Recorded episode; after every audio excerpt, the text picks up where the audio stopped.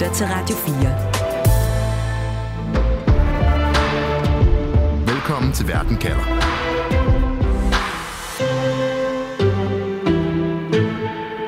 I overvis har europæiske politikere forsøgt at forhindre migranter i at komme til Europa. Men tallene, de stiger og stiger. Og for første gang siden flygtningekrisen modtog EU i 2023 1 million asylansøgninger. Lige før jul blev der så efter årlange forsinkelser enighed om nye regler i EU for migration og asyl.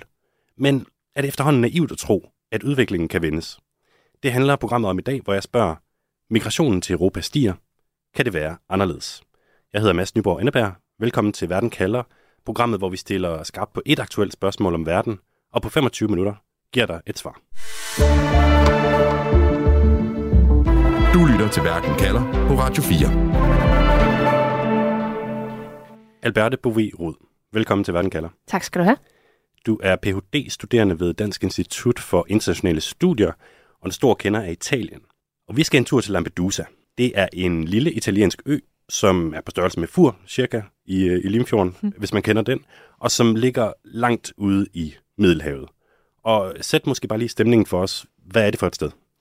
Jamen, det er virkelig en øh, italiensk sydhavsø. Altså, den ligger øh, milevidt fra de italienske kyster, og faktisk ret tæt på de nordafrikanske kyster. Og øh, på den her lille ø, der har man et lille paradis. Altså, vi skal forestille os surblåt vand, vi skal forestille os små fiskerlandsbyer, gamle både, der ligger på stranden. Øh, det har været et yndet turistmål i årvis, og så er det så også blevet... Øh, et symbolsk centrum for øh, de migrationsstrømme, der kommer til Europa og særligt til Italien. Ja, for øen blev i 2023 nærmest et symbol på, at Italien simpelthen ikke vidste, hvad de skulle stille op med alle de flygtninge og migranter, der, der kommer til landet. Og man kan jo bare prøve at forestille sig øh, 8.000 migranter på, på fur. Altså det, det, i forhold til, til øens størrelse, så, så er det ret meget. Og på et tidspunkt, så var der også flere migranter på Lampedusa, end der var indbyggere. Og øh, lokale fiskere fortalte om, hvordan de fandt menneskelig i deres net, fordi så mange mennesker dør på vejen dertil.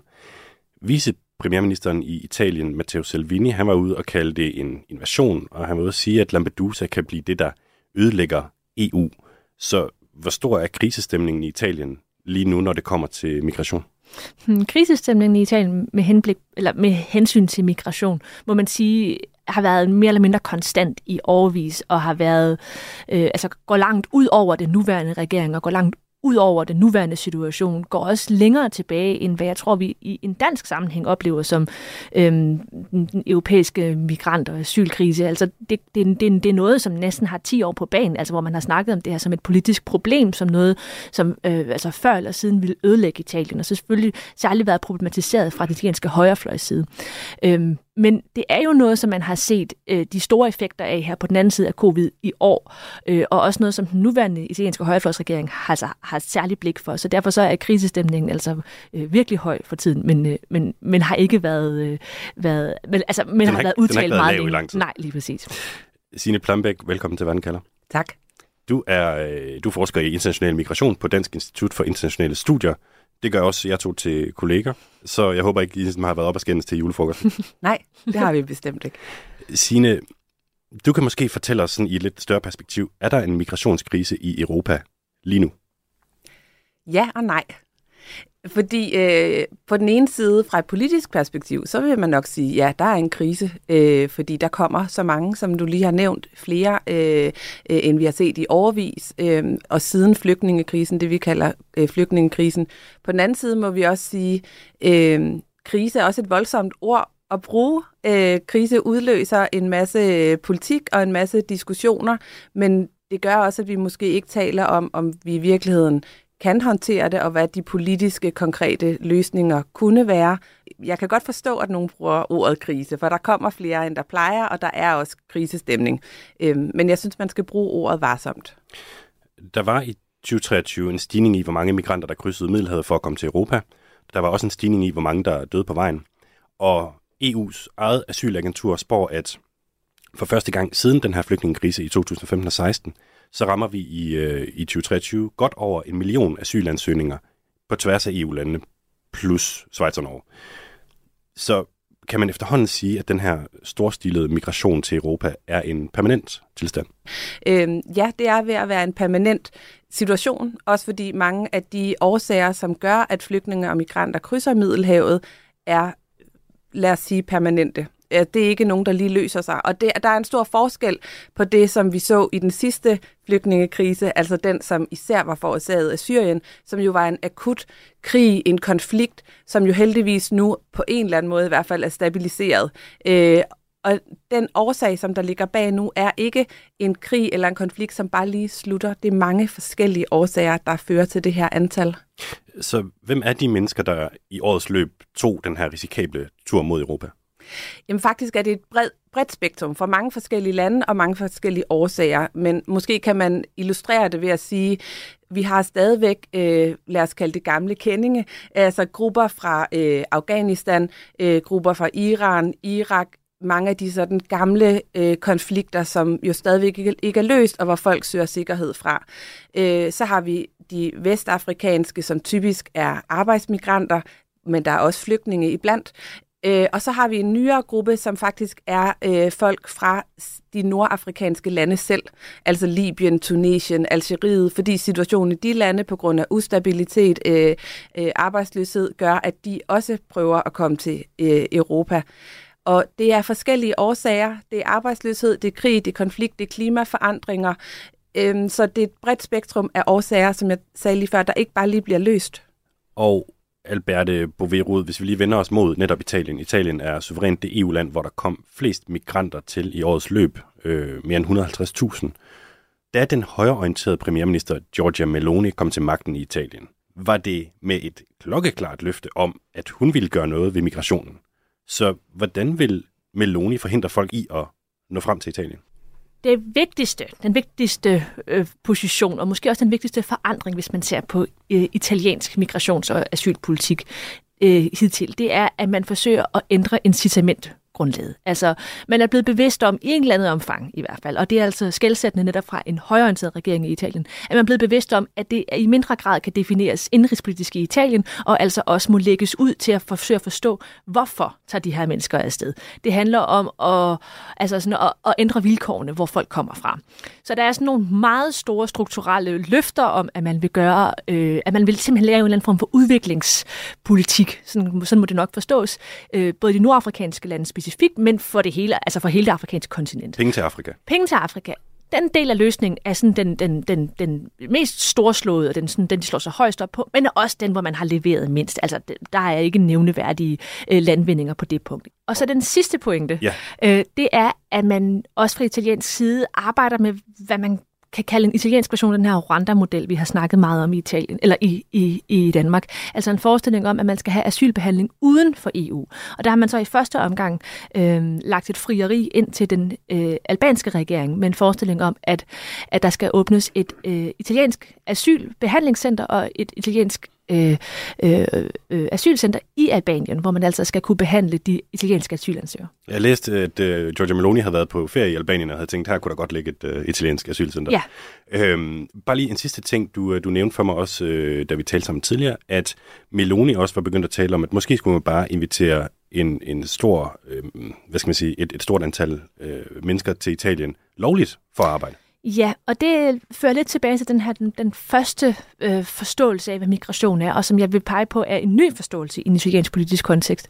Altså, at man begynder at forstå, at det måske ikke handler så meget om, som sagt, hvad man bliver stillet i udsigt i, i Italien, men at man forsøger at forstå, hvorfor folk faktisk rejser. Og med det en mente, øh, så har den italienske regering løftet antallet af øh, arbejdstilladelser og opholdstilladelser. Og det gør man jo også fra en egen interesse, fordi man har en stor interesse i, øh, man simpelthen, altså, det er nødvendigt for de her mennesker at komme til Italien og, og hjælpe øh, den italienske arbejdsstyrke. Altså, der kommer færre og færre italienere, og man har mere og mere brug for den her arbejdskraft. Så man har selvfølgelig også en egen interesse i det. Men med henblik på det her migrationsspørgsmål, så er der jo også en forståelse af, at folk vil komme uanset hvad, og hellere vide, hvem de er, hvornår de kommer, end at de rejser over Middelhavet øhm, måske eksisterer i Italien på illegal vis, og øhm, kan fra en italiensk regeringsperspektiv føre de her katastrofehistorier med sig, hvor øh, folk dør på Middelhavet.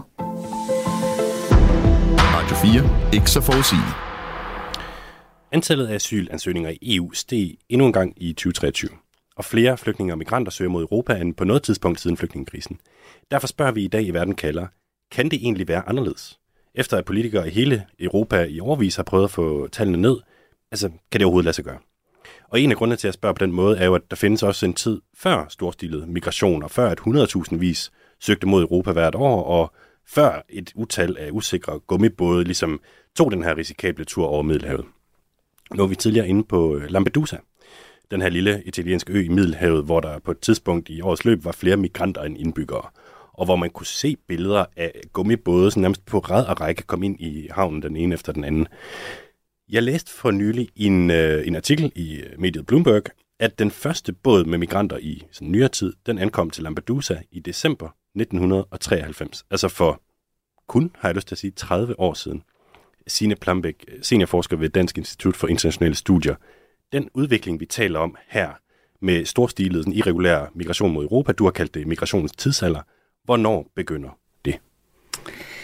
Altså, man kan jo godt sige, at det begynder der i 1993, og også tidligere. Der har altid været migration over Middelhavet. Der har altid været forbindelser mellem det sydlige Europa og, og Nordafrika.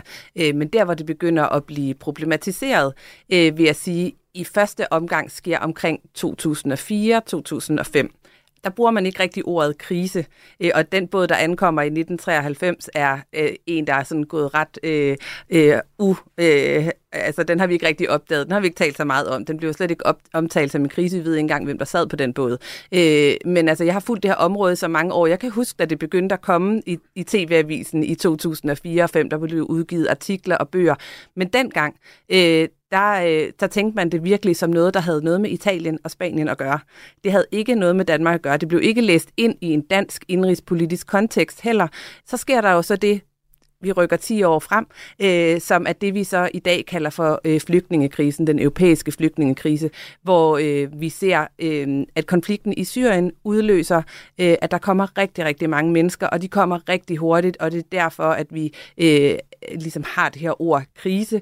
Øh, og det er jo derfor, man, det, det ligesom, hvad kan man sige, det er vores Europas øh, ground zero, øh, når vi taler om, øh, om Europas migrationspolitik. Øh, og så er man egentlig, så er jeg så sideløbende som forsker de sidste 10 år blevet spurgt, er det nu, der er en ny migrationskrise? Er det nu? Er det nu? Er det nu? Øh, og derfor bliver vi så også spurgt i her omkring øh, 2023, er det så nu, det sker? Øh, og der må man sige, det er nok tættere på at være nu, end det har været de sidste 10 år, fordi der er så højt et antal antal, der ankommer. Det man i hvert fald kan sige, det er, at vi er efterhånden vant til at tænke på det som en selvfølge, at folk søger væk fra ikke bare krig og konflikt, men også fattigdom og arbejdsløshed, og at mange af dem søger mod Europa. Men spørgsmålet er så, hvad der satte den udvikling i gang i det hele taget, hvis man sådan kan tale om det her sådan starttidspunkt i 90'erne og 0'erne. Og vi har snydt lidt, uh, Signe Plumbæk, så jeg har spurgt dig på forhånd, og nu prøver jeg bare sådan at liste de tre ting, som, som du sagde til mig. Øhm, for det første, så kan man forklare det med, at det bliver sværere at komme ind i Europa på lovlig vis. Hvor meget betyder det? Jamen det betyder, at vi ved fra migrationsforskningen, at jo færre legale veje der er, jo flere illegalt vil krydse illegalt. Øh, så det er en af de dynamikker, vi ligesom ser. Man kunne komme tidligere, øh, få et arbejdsvisum, et turistvisum, eller man behøvede ikke engang et visum. Man kunne bare komme til øh, Europa. Vi havde for eksempel i Danmark en masse tyrkiske gæstearbejdere. Som blev inviteret. Ja der er ordet gæst. Øh, vi, man kunne også bare blive, øh, altså få en invitation fra en dansk person, som ligesom sagde, jeg vil gerne invitere den her person, og så kunne man så ankomme til Kastrup. Det kan godt være, at man fik nogle spørgsmål, øh, men man skulle nok få lov at komme ind i landet.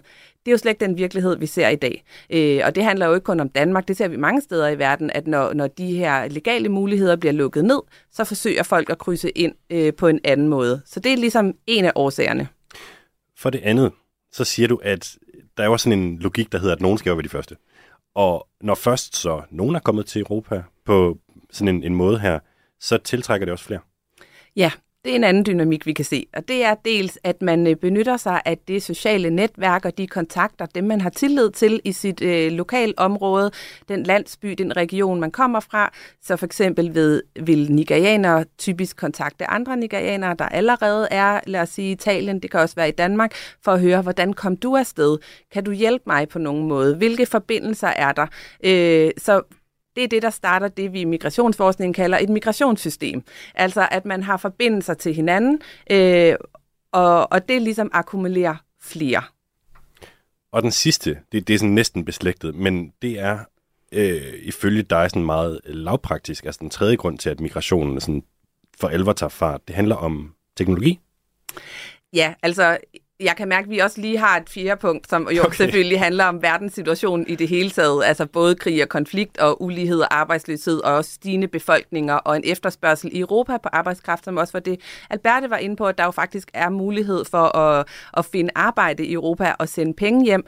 Og når man kan se, at der bliver sendt penge hjem, så er der andre, der tænker, hmm, min nabo har lavet nogle penge i Italien, han har købt et hus eller lavet, bygget sig et hus, det kunne jeg også godt tænke mig, eller forsørget sin familie. Så den dynamik er, er vigtig underliggende. Alle de tre grunde. Mm. Men teknologisk har det helt sikkert betydet noget, at man jo kan kommunikere netop frem og tilbage. Øh, vi har haft måske et billede af, at, at flygtninge og migranter er sådan frakoblet den globale øh, teknologiske virkelighed. Det er jo ikke sådan, det er. De er jo også på WhatsApp og Facebook og Instagram, og øh, på den måde både kan komme i kontakt med menneskesmuglere, som faktisk også er ret teknologiske, øh, og ligesom blive øh, øh, få etableret deres ruter på den måde, men også det at ligesom høre fra folk, der allerede er kommet til Europa, hvordan går det, hvad er ruten, hvad kan jeg gøre, hvad koster det, øhm, og der har teknologi, teknologien jo virkelig accelereret det også.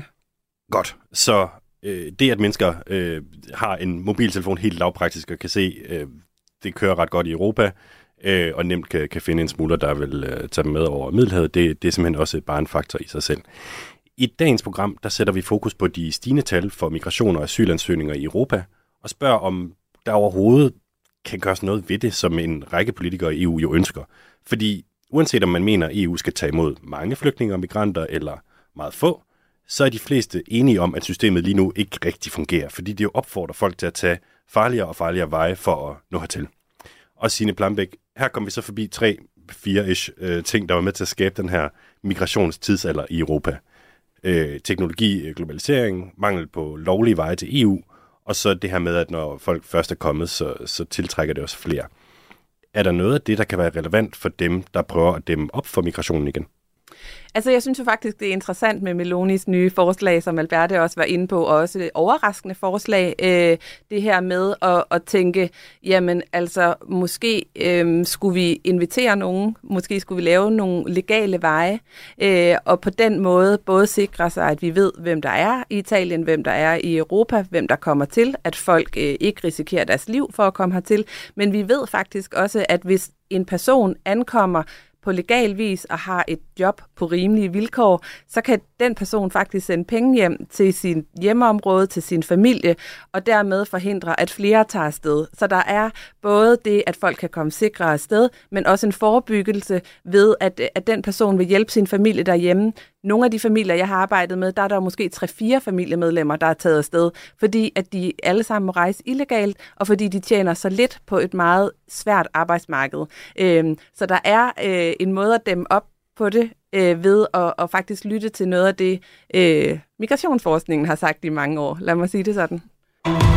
Du lytter til Verden kalder på Radio 4. Vi er i gang med at lytte til migrationsforskningen, og lad os komme en tur tilbage til Italien og til Lampedusa. Den her lille italienske ø, som i år stod som sådan et symbol på et Italien nærmest i, i vildrede over, hvad man skulle stille op med de mange flygtninge og migranter, der kom til landet. Alberte Bové Rud, Ph.D.-studerende ved Dansk Institut for Internationale Studier. Du beskrev, hvordan den højorienterede premierminister i Italien, Giorgio Meloni, har sat en masse ting i værk, eller i hvert fald har en masse idéer, som skal få færre migranter til at komme over Middelhavet til Italien. Hun vil blandt andet oprette et øh, asylcenter i Albanien, lidt af de her britiske og danske tanker om at gøre noget lignende i Rwanda. Og hun vil skabe en lovlig vej for folk, der vil til Italien og arbejde.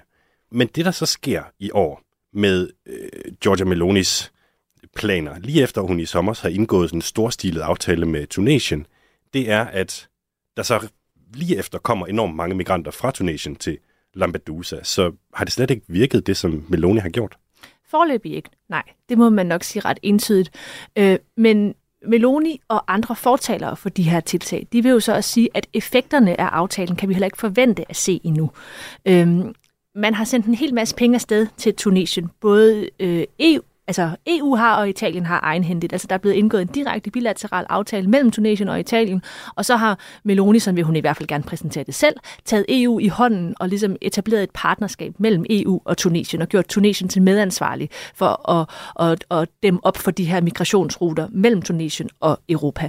Og det har vi altså ikke set en effekt af endnu. Man har fra EU's side øhm, givet eller investeret 150 millioner euro forløbigt i Tunesien, og har en forestilling om, at man godt vil kunne skrue op for det, hvis det altså har nogen effekt. Og det har det altså ikke haft endnu.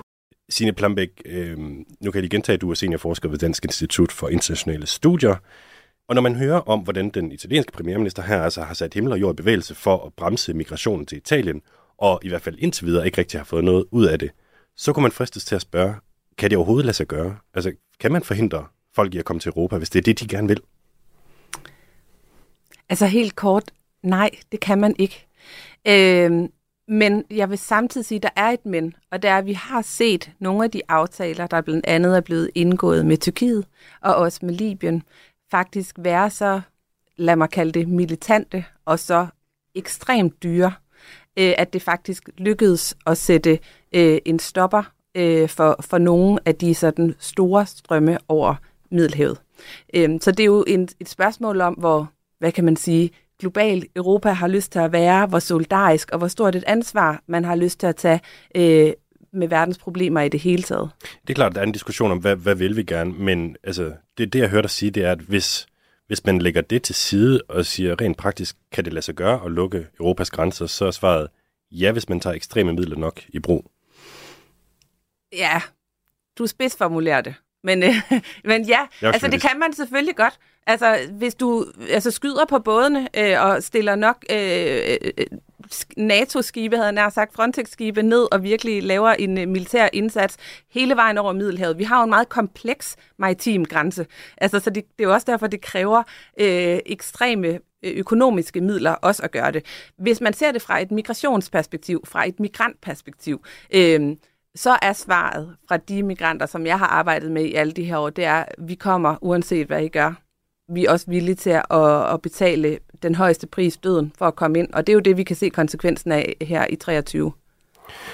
Og nu vil jeg faktisk bare gerne vende tilbage til det, som jeg nævnte hele i begyndelsen af programmet, nemlig at EU-landene og Europaparlamentet kort tid før jul blev enige om sådan en ny migrations- og asylpakke, som har været mega længe undervejs. Øh, ud fra det, vi har talt om nu, øh, Signe Plambæk, vil det gøre en forskel?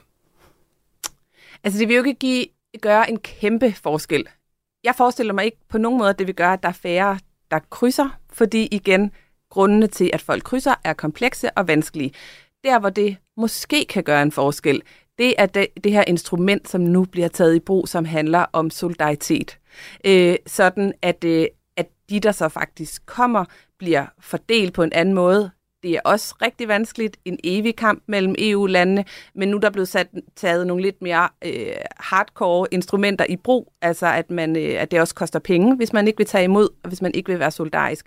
Og så er der flere instrumenter, der handler om, hvad der skal foregå uden for Europa. Måske er der noget af det, der virker. Øh, men, det er men du lyder sådan, ikke overbevist om, at det, ej, det får det, nogle store øh, Nej, det er ikke sådan en, øh, en, en, øh, en quick fix, der lige fikser det hele her i 24. Radio 4. Ikke så forudsigeligt. Du lytter til Verden kalder, hvor jeg i dag spørger, migrationen til Europa stiger. Kan det være anderledes? Signe Plambæk, kan det være anderledes? Det kan det nok ikke, nej. Altså, jeg tror faktisk, at vi må til, i stedet for at bruge ordet krise og undtagelsestilstand, skal til at se det som på samme måde, som vi også betragter øh, klimaforandringerne, øh, se det som, det er en del af verdens vilkår i dag. Det er ikke noget, der bare lige sker ad hoc af og til. Det er en permanent tilstand. Alberte bouvet rud hvis du lige en kort stund kravler ind i hovedet på den italienske premierminister Giorgio Meloni øh, og siger, migrationen stiger, kan det så være anderledes ifølge hende? Så vil hun sige ja i hvert fald fra et italiensk perspektiv. Som Sina er inde på, så kan det godt være, at migrations mm, ønsket stadigvæk vil eksistere, men de skal ikke længere komme til Italien. Og det mener Meloni godt, at hun kan justere på. I to skal have tusind tak, Signe Plambæk, seniorforsker på Dansk Institut for Internationale Studier. Du er også aktuel med bogen Global Sex. Også tak til dig, Alberte Bouverud, Ph.D. ved selvsamme Dansk Institut for Internationale studier. Programmet er tilrettelagt af mig, Mads Anneberg, og Camilla Høj Eggers er redaktør. Og jeg vil så gerne til allersidst her reklamere for, at Verden kalder fra årsskiftet har fået nye sandtidspunkter, så du nu kan lytte til os hver dag fra mandag til torsdag kl. 13 på FM, eller selvfølgelig på podcast. Godt nytår. Du har lyttet til en podcast fra Radio 4. Find flere episoder i vores app, eller der, hvor du lytter til podcast. Radio 4. Ikke så forudsigeligt.